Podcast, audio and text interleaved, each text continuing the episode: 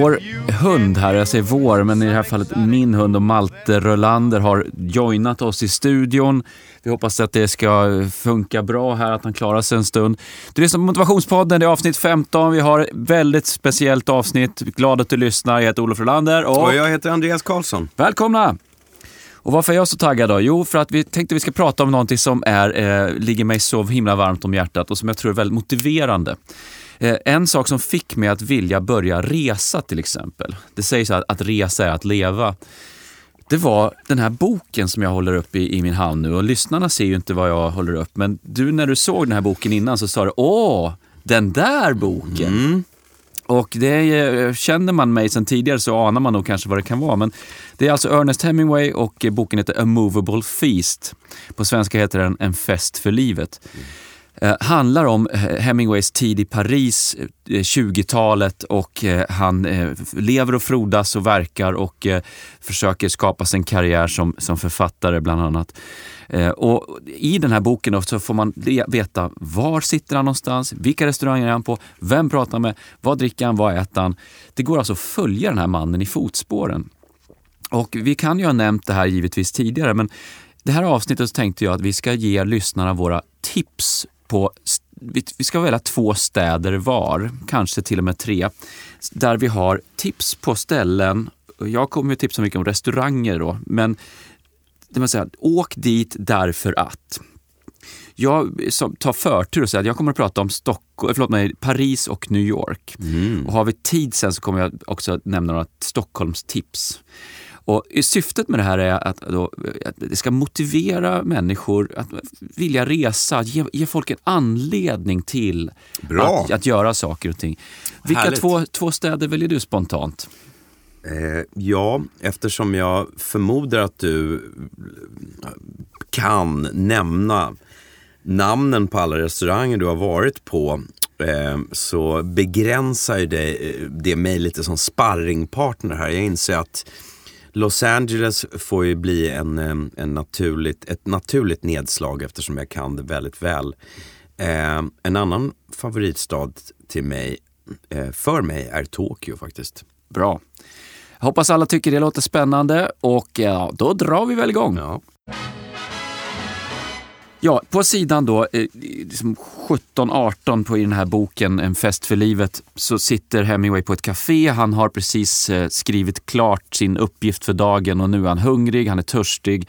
Och eh, då säger han följande då, att han stängde sin anteckningsbok och så beställer han in då ett dussin portugues, alltså den typ av ostron. Och en halv karaff av det torra vita vin som de hade där.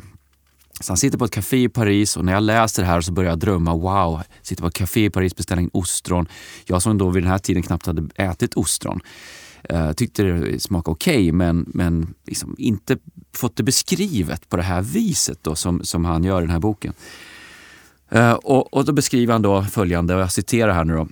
När jag åt ostronen med deras starka smak av hav och, deras, och, och den Eh, nu står det här på engelska så jag har inte exakta översättningar. Jag säger det på engelska, sorry kära lyssnare. As I ate the oysters with their strong taste of the sea and their faint metallic taste that the cold wine washed away, leaving only the sea taste and the succulent texture. And as I drank their cold liquid from each shell and washed it down with the crisp taste of the wine, I lost the empty feeling and began to be happy and to make plans. Varje gång jag äter ostron sedan dess så plockar jag fram det citatet, läser den meningen och kommer in i en känsla. Det började med en bok och sedan dess har jag varit i Paris ett otal gånger och gjort precis det här. Beställt in krispigt vitt kallt vin, beställt in ett dussin ostron och, och fått eh, återuppleva det här. Paris för mig är eh, drömmarnas stad. Det är romantikens högborg. Jag befinner mig nästan alltid på samma ställe när jag åker till Paris. Och eh, om du också är en Pariskännare, eller Paris, jag är ingen Pariskännare, jag måste ta tillbaka det. Men en Parisälskare så tror jag att du kan få ut ett och annat av det här. Har du inte varit i Paris så säger jag det, det är två timmar med flyg. Drygt två timmar med flyg bort. Det är närmare än vad man tror. Och eh, terrordåd åsido, det är... Åk. Det, det är en fantastisk stad. På, på den eh, östra sidan tror jag, alltså, du har det gamla Paris, va? författarnas, konstnärernas Paris. Och det var ju där Hemingway bland annat då hängde. Och då vill jag börja med att tipsa om, om ett ställe som heter Brasserie Lipp.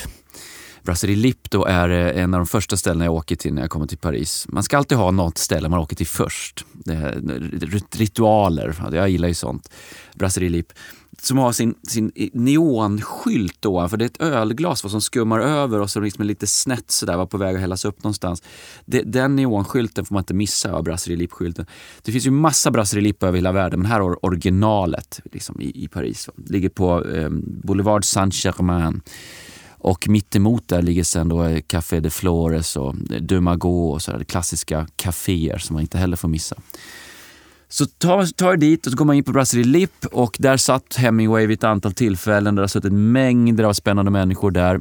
Eh, du får uppleva otrevlig personal eh, och eh, när de sen börjar fatta vem du är, alltså att du är en person som verkligen är en konnässör i sammanhang, du gillar att vara där, du uppskattar stället, då mjuknar de.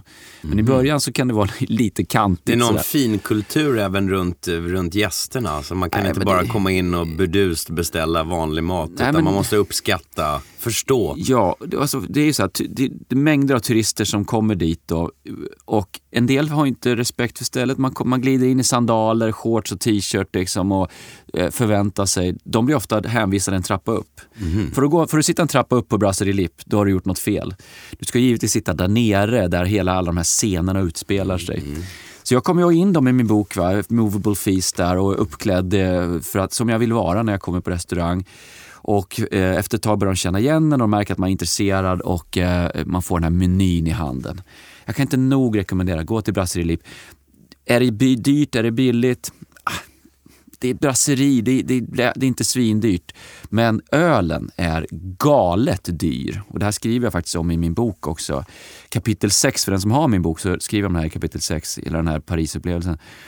Och, och de tar alltså 14 euro för en, en, en öl på eh, Brasserie Lip. Det är liksom obegripligt. Men hela Frankrike är på det här viset att öl är ofta dyrare än vin. Men kan du och liksom ta bort det och bara gå dit och uppleva eh, Brasserie Lipp med, med all sin prakts skönhet. Du får det gammaldags Paris. Eh, testa, de har eh, sjötunga som är väldigt god. De har eh, en mängd rätter som man bara behöver prova. Brasserie Lip. Boulevard Saint-Germain, Paris. Det är mitt första tips. Över till Andreas Karlsson. Ja, det är svårt. Eh, den romantiken som finns i, i eh, Paris, den är svår att hitta någon annanstans. Är man, eh, är man en frekvent Londonbesökare och känner till Londons historia och så finns det paralleller kanske, men Paris är så enormt unikt på många sätt och vis. Det är den här mjuka tonen. Det är mm, musik, det är romantik, det är mm, fantastisk mat, goda drycker eh, och livsnjuteri. Är det någon stad i hela världen som, som inringar de, den tanken så är det Paris. Själv har jag spenderat 20 år i vad av många som tycker om finkultur kanske skulle liknas vid en toalett. Nämligen Los Angeles, eh, drömmarnas stad på många sätt. Staden dit tusentals människor färdas för att förverkliga sig själva. Eller hamnar i fritösen på någon sylta i stans utkanter eller åker tillbaka hem dit de kommer från med krossade drömmar och en insikt i att det blev ingenting. Eh, Los Angeles har någon form av magnetfält över sig. Eh, det drar till sig folk, dåliga som bra människor, överallt ifrån och det är en väldigt, väldigt speciell plats. De flesta människor som har varit mycket i Los Angeles, som jag själv, har en livslång hatkärlek till staden. För att staden är precis lika mörk som den är ljus. Den är lika färgstark och speciell och, och, och, och eh, vad ska man säga, tilltalande som den kan vara svårpenetrerad.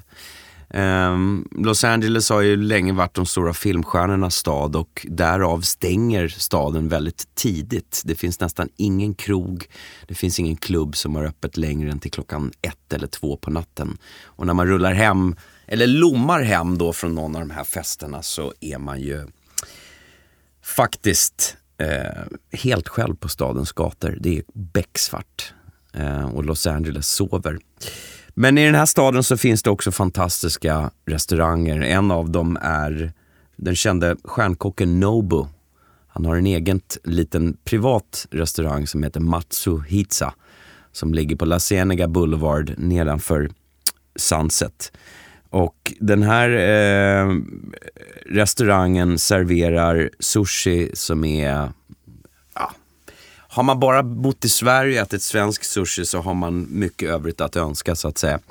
Eh, på den här gatan då, den här strippen La Cienega så ligger det även en, ett fantastiskt eh, stekhus som är brasilianskt. Som heter Fogo de Chao. Och för er som funderar på Los Angeles, är på väg dit så får jag rekommendera en restaurang så går ni till Fogo de Chao. Det kallas family style och family style har ofta negativ klang för att det är liksom inte riktiga restauranger direkt. Men här har du den bästa vinkällan som du kan tänka ut. Du har en salladsbar med läckerheter som är otroliga. Sen runt bordet så stryker du runt eh, brasilianer, bras, brasilianare med mer eller mindre stora sablar och de här fantastiska eh, köttbitarna då som sitter på spett. Och eh, du indikerar att du är sugen på, på, på de här olika, eh, eh, olika anrättningarna och de kommer att servera på tallrik. Men det finns någonting som heter House Special. Den finns inte på menyn. Men det är en fantastisk köttbit som sitter rakt på benet och den får man be om speciellt. Och ni kan hälsa från Andreas Karlsson så kommer ni säkert få någon fri dessert på slutet också. Jag har varit där väldigt, väldigt många gånger. Vad heter den där rätten som du beskriver nu då? De kallar den för House Special, det, men det den, är en sån, den är en sån tender cut av kött. Så skulle den vara på menyn så skulle deras business gå i sank för att de serverar kött som i större upplaga och sånt som folk kan beställa. Men de har även de här riktigt, de här riktiga gourmetbitarna eh, som man kan be om. Men Los Angeles är en, eh, en stad som man kanske klarar av på att semestra i några dagar. Sen gör man den fantastiska bedårande trippen via med bil från Los Angeles upp till San Francisco. Jag har i princip sett hela världen. Jag har rest väldigt, väldigt mycket i 30 års tid. Men det finns ändå ingenting som slår den här äh, resan från Los Angeles till San Francisco. Den har, man känner igen den från filmer, man har sett den många gånger. Men man rör sig alltså upp från Los Angeles, förbi Malibu, Highway 1 upp mot äh, eh, USAs vackraste kust. Eh, där uppe ligger en, en liten by som heter Carmel där Clint Eastwood var eh, borgmästare faktiskt. Och det här är en, eh, ett litet samhälle som faktiskt känns lite mer som Capri. Eh, det är väldigt europeiskt influerat och där övernattar man en natt. Eh, kanske på Pine Tree Inn där jag bodde sist som har en lite sådär eh, bed and breakfast-känsla. Och sen åker man ner och tittar på det här bedårande havet. Men man ska ge sig själv gott om tid. Jag föreslår att man gör resan mellan Los Angeles och San Francisco. Man delar upp den på två, kanske tre nätter. För att eh, när man börjar närma sig Napa Valley så gör man ju såklart avstickare inåt landet för att titta på alla de här fantastiska vingårdarna och stannar upp och, och på avsmakningar etc. Och San Francisco i sig, när man kommer dit, är ju någonting att se det också. Men, att få tips då är den här brasilianska eh, stekhuset som, eh, det är en riktig, riktig upplevelse om man vill gå ut och äta en kväll. Eh, vill man se kändisar, för det vill alla svenskar göra, då går man till Chateau Marmont om man nu skulle bli insläppt.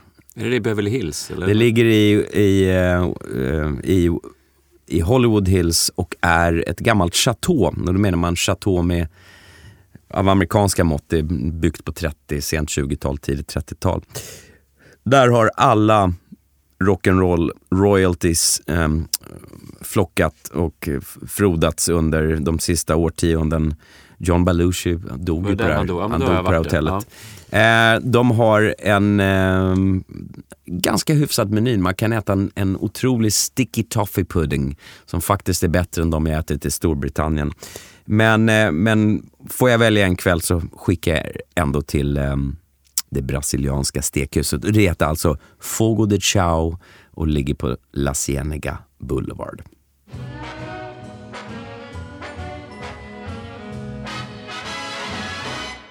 Då var det min tur igen. Jag hoppas ni gillar våra tips här. Det bara vattnas i munnen när jag, när jag hör dig beskriva det här. Ja, det är sent på eftermiddagen. Eh, ni som inte vet det här, vi spelar in de här poddavsnitten i, i ett streck. Vi är riktiga kämpar. Vi, det är maraton sessions.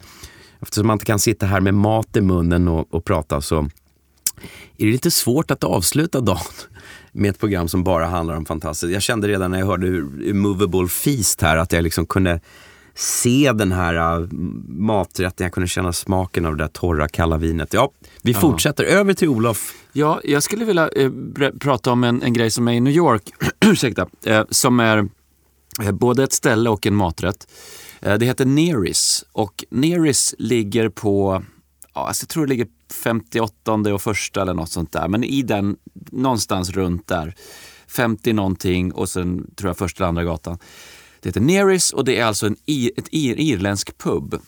Men den här irländska puben som ägs av en man som heter Jimmy Neary, det är därför det heter Nearys. Han har haft den i alla år, han äger stället och eh, han är en helt fantastisk figur. Han är alltid där. Jimmy Neary är alltid där. Bara det är ju en upplevelse i sig. Tokrepublikan också. Eh, och, och har ju träffat allt och alla. Eh, fantastisk människa. Pratar med jättemycket irländsk dialekt. På, på Neris då så kan man förutom få sig en, liksom en härlig barkväll med bra samtal med både bartenders och Jimmy Neri själv och andra härliga gäster. Eh, så finns det två saker som sticker ut, två, tre stycken saker utöver det här. Det ena är att det är inte en vanlig irländsk pub på det sättet. Man får inte ha shorts till exempel. Man får inte ha t-shirt hur som helst. Utan man ska vara uppklädd. Inte uppklädd så till tänderna men liksom, shorts får man inte komma in med. Jag gillar den idén. Det är väldigt ovanligt på irländska pubar. Alltså, kom som du är ungefär. Men där har de satt en helt annan nivå vilket gör att det sticker ut. Så nu eh, Neris då. Där kan man, om jag minns rätt, eh, beställa någonting som heter Classic Wedge. Och en Classic Wedge eh, är ju inte alls ovanligt i LA, eller hur Andreas? Där kan man ju få en Classic Wedge lite, lite varstans. Absolut. Men det, jag har nog aldrig fått det i Sverige tror jag, så jag kanske kan förklara vad en Classic Wedge är då. Det är egentligen ett, ska säga, ett sa, isbergssallad, en delad isbergssallad, eh, så att säga, huvud va?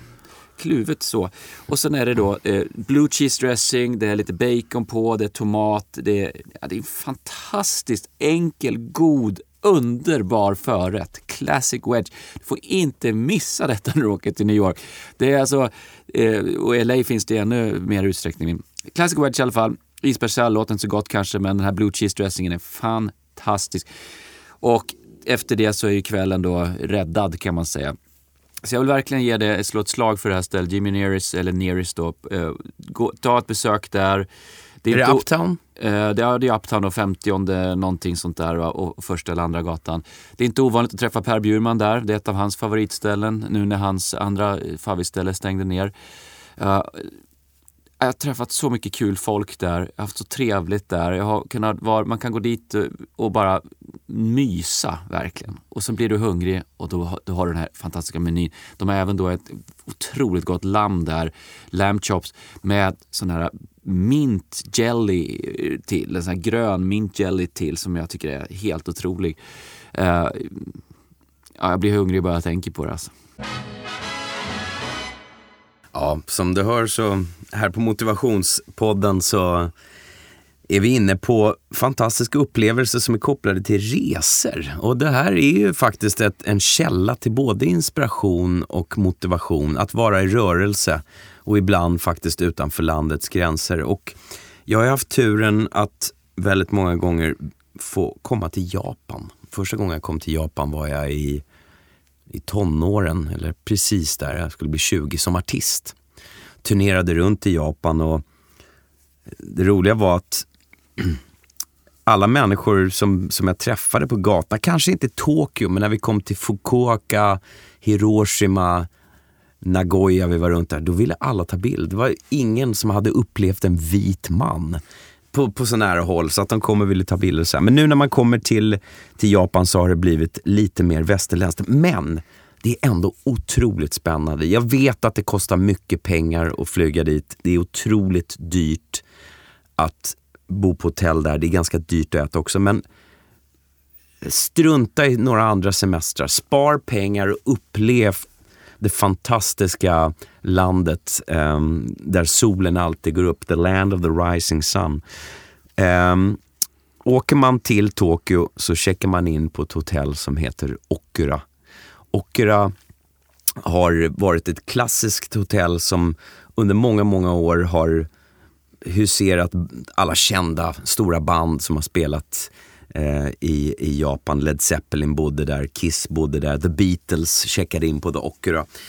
Och för att bäst illustrera ett sånt här hotell så får man nästan tänka sig tillbaka till någon av de tidigare Sean Connery-filmerna eh, som James Bond. Det är chaufförer i vita handskar, i svarta strikta kostymer som kör blankpolerade bilar. Det är geishor som står vid, vid hissarna. Eh, och nej, men Det är bara en fantastisk upplevelse. och det mest spännande med Tokyo, för er som inte känner till det, är att staden är uppdelad i olika distrikt. Man är i Shibuya, man åker till en annan del av staden och, och, det finns en stad som bara till exempel sysslar med teknik. Det är bara high-tech-prylar. Och tycker man sig ha sett gadgets i Sverige och USA som är speciella och unika så har man inte sett någonting eh, när man kommer till Tokyo för där finns verkligen allt att önska. Men det som kanske jag älskar mest med Japan och Tokyo eh, som stad är att man har en stor fäbless i att konservera det som är gammalt, det som är bra, eh, det som är kultur. Så att en kväll när man har varit ute och ätit och eh, kanske är sugen på en drink, någon god drink, då går man till en vinylklubb. Och det här är alltså fantastiskt inredda, häftiga ställen där hela väggarna bara är vinyler. Och framför en på bardisken så står det några unika bygg, liksom hembyggen som är skivtallrikar. Och istället för, för liksom spritflaskor i baren så plockar man ut gamla vinyler med James Taylor, med Beatles, med allt du kan tänka dig. Allt finns. Och givetvis i nyskick. Så det är någonting som jag verkligen, verkligen kan rekommendera. Och de här finns lite överallt i Tokyo jag, jag kommer, som, kommer att tänka på ett ställe i, i, Paris som jag ofta besöker, som jag inte har skrivit om tidigare. Men, um, det heter Harris New York Bar. Och eh, Harris New York Park i Paris eh, ligger, eh, jag skulle säga ganska nära Chanel-butiken. Många hittar ju det, den här klassiska trappan där Chanel brukade sitta, där Coco Chanel brukade sitta. Jag tror nästan typ snitt centimeter mot där ligger då Harris New York Bar. Den är lite, lite avsides sådär men vet man vad man eh, letar efter så, så hittar man den där. Eh, också en sån här neonskylt utanför. Eh, och där då, när du kommer in, så är det också det här historiens vingslag som jag är så intresserad av. Jag gillar gamla ställen. Och här satt ju då liksom Sartre bara som ett exempel. Liksom en mängd eh, historiska personligheter som har hängt upp på Harris New York Bar. Hemingway bland annat. Fitzgerald var där. Och eh, du, du, får, drinkarna är ju fantastiskt roliga. Det är mycket klassiska drinkar där. Det där ska man inte vara för, man ska inte förvänta sig några nya mixology, eh, fantastiska kemiska processer utan gå för klassikerna. Alltså dry martini, en, en negroni eller en manhattan eller någonting av, i den stilen. Och avnjut en sådan eller ta en öl för den delen eller drick vatten. Men så kan man också beställa korv med bröd över disken. Då. Så man sitter ut med den här baren och så har de där korv med bröd som är fantastiskt goda. Alltså det, att gå dit och hänga där en stund, det är, liksom, det är en bra bra, väl investerad tid, tycker jag. Eh, min fru när hon är i Paris, hon har helt andra intressen.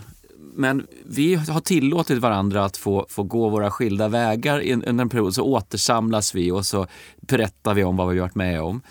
Och det kan jag rekommendera när man är ute, om man åker en hel familj eller åker ett par och så har man olika intressen. Är du, en, är du mat och dryckesintresserad, behöver inte släpa med din respektive hela tiden. Utan vissa saker kanske kan göra på egen hand och så får man hitta varandra igen. Och så har vi valt att lösa det. Eh, med mina sådana här resor, det handlar ju bara om sånt i princip. Medan hon tycker det blir för torftigt för henne och det är all respekt för. Men Harris New York Bar i Paris kan jag varmt rekommendera. Eh, gå för klassikerna och titta dig runt omkring i lokalen. Det finns otroligt mycket häftig historia och du kommer ha en bra stund.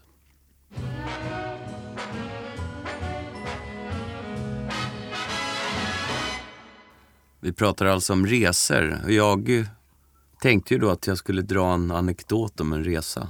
Bra. Har jag berättat resan som jag gjorde till Bill Champlin? Jag vet inte ens vem Bill Champlin är. Vad bra, då har jag förmodligen inte berättat den. Eh, jag sökte mig också till en fantastisk gammal restaurang i Stockholm en gång i tiden som hette Café Opera. Och där jobbade jag som Nisse. Eh, Werner Fögeli som, som var kökschef på den tiden helt eh, förbisåg min eh, talang. Eh, så jag fick springa runt och plocka glas. Jag hade ingen, ingen tillgång till dricksen som rullade in i en stridström till de här fantastiska kyparna och hovmästarna som hade vita rockar med guldslag och, och liksom gled runt där ute på golvet utan jag var förpassad till diskon. En kväll så lommade jag hem lite sådär lite, ehm, jag undrade egentligen vad som skulle hända med mitt liv. Och jag fick ett telefonsamtal som var av en god vän som sa att bandet Chicago skulle spela i Stockholm. Och eh, jag blev jätteglad och gick och såg det här bandet och leadsångaren han hette Bill Champlin. Eh, och efter konserten så lyckades jag tränga mig backstage och gick fram till Bill Champlin och sa, som man bör säga då, om man träffar sin stora idol, så sa jag så här, Hej Bill. How are you, Sam? I'm doing good. I'm going to Los Angeles. Do you have my number? Uh, nej, jag har inte det, men jag skulle gärna ta det. Så jag fick hans nummer och i början av nästa år då, jag var i sent tonår, så satte jag mig på en TWA-flight. Det fanns inte så mycket att välja på så jag fick sitta i röksektionen. När folk liksom satte en tändsticka mot plånet. Redan då kom jag ihåg att jag tyckte att det var rätt märkligt inne på ett flygplan. Landade i Los Angeles, tog mina sista nisseslantar och åkte upp till Woodland Hills, Arundel Drive 5001 där Bill Champlin bodde. Och nu vet inte jag hur det är med dig Olof, men när det ringer på min dörr hemma idag, 2016, så går jag alltid fram och tittar i det där titthålet och så ser jag att det är grannen. Så tänker jag så här, vad vill grannen? Nej men, kan det vara stambyte på gång? Eller var, varför är han här? Så vågar jag inte öppna. Men på den här tiden när den här storyn eh, begav sig så eh, ringde man inte ofta och förberedde att man skulle komma över. Jag vet inte om jag hade förberett att jag skulle komma, men jag ser Bill Champlin genom ett stort sidofönster. Han sitter redan och spelar piano så jag går och ringer på dörren och går in i den här situationen. Bill ber mig plocka upp en gitarr. Han är lite förvånad att se den där svensken som man kan knappt kan komma ihåg att han har gett både adress och telefonnummer till. Eh, och jag plockar upp gitarren, drar ett ackord. Han drar ett ackord på pianot. Jag sjunger en liten trudelutt och sen är vi igång. Och jag vet att Bill Champlin gillar eh, Monte Cristo nummer 5 cigarrer så jag har givetvis med mig en låda trots den här handel, den här importförbudet. Jag har nämligen pillat bort de här små lablarna i papper på cigarrerna. Så jag ger honom cigarrerna, han puffar på glatt och är ganska glad att få jobba med den här unga svensken. Så säger han så här, du, vad eh, ska du ta vägen eh, här efter ikväll då? Nej, jag har inga, ingen aning. Jag kanske ska sova på en soffa eller någonting. Jag har inga riktiga pengar sådär. Så att, eh, det, det löser sig. Nej, men bo här hos mig. Jag ska, imorgon ska vi åka på turné med bandet och vi ska in i studion och så här, kan ju vara kul för dig. Eh, så jag var med honom i tio dagar, bodde hemma hos honom. Och så tänkte jag så här att det här, det här är ju en, det här är en möjlighet den här resan. Så jag ringde till Expressen och de hade en ung korrespondent som hette Martin Karlsson som precis hade sommarjobb som skulle bli en förlängning. Han kom och plåtade och Bill Champlin la armen runt mig lite fadligt sådär. Jag höll nästan på att svimma. Och den där intervjun förflöt, eh, liksom för, flöt förbi ganska fort och dagarna i Los Angeles var räknade och jag kom hem till min, min köksmästare Werner Fögli eh, på Café Opera och fick väl kanske servera där lite också. Jag kommer ihåg att jag tog upp en beställning av filbunke. En, eh, en märklig rätt. Men en vacker dag så kom den här tidningsartikeln ut och då stod det Välkommen in i gänget Andreas. Stjärnor är vi allihopa. Och så var det en bild på ABBA, Ace of Base, Roxette och en väldigt glad Nisse. Så började min karriär. Och vad hände då? då? Blev det annat ljud i skällan då på Café Opera? Nej, då slängde jag in handduken och insåg att nu ska det bli musik för hela slanten. Wow. Och med det så avrundar vi Motivationspodden eh, avsnitt nummer 15. Vi har alltså pratat om resor i det här och det där var ju en fantastisk resa. Det blev ju starten på någonting mycket stort. Eh, vi har pratat om Paris, vi har pratat om eh, Tokyo, vi har pratat om Los Angeles, vi har pratat om The Classic Wedge, vi har pratat om den här eh, fantastiska rätten du beskrev i LA, vi har pratat om brasserie lipp och så vidare. Det finns mycket, mycket mer att berätta. Men förhoppningsvis har det här rört upp någonting i grytan och nästa resa kanske är, är bokad. Oavsett vart du åker så tycker vi att resa, det är verkligen att leva. Motivationspodden avsnitt nummer 15. Stort tack för att ni lyssnat. Tack för all fin feedback. Jag heter Olof Rolander. Och jag heter Andreas Karlsson. Ha det bra! Come fly with me, let's fly, let's fly away. If you can use some exotic booze, there's a bar in far Bombay.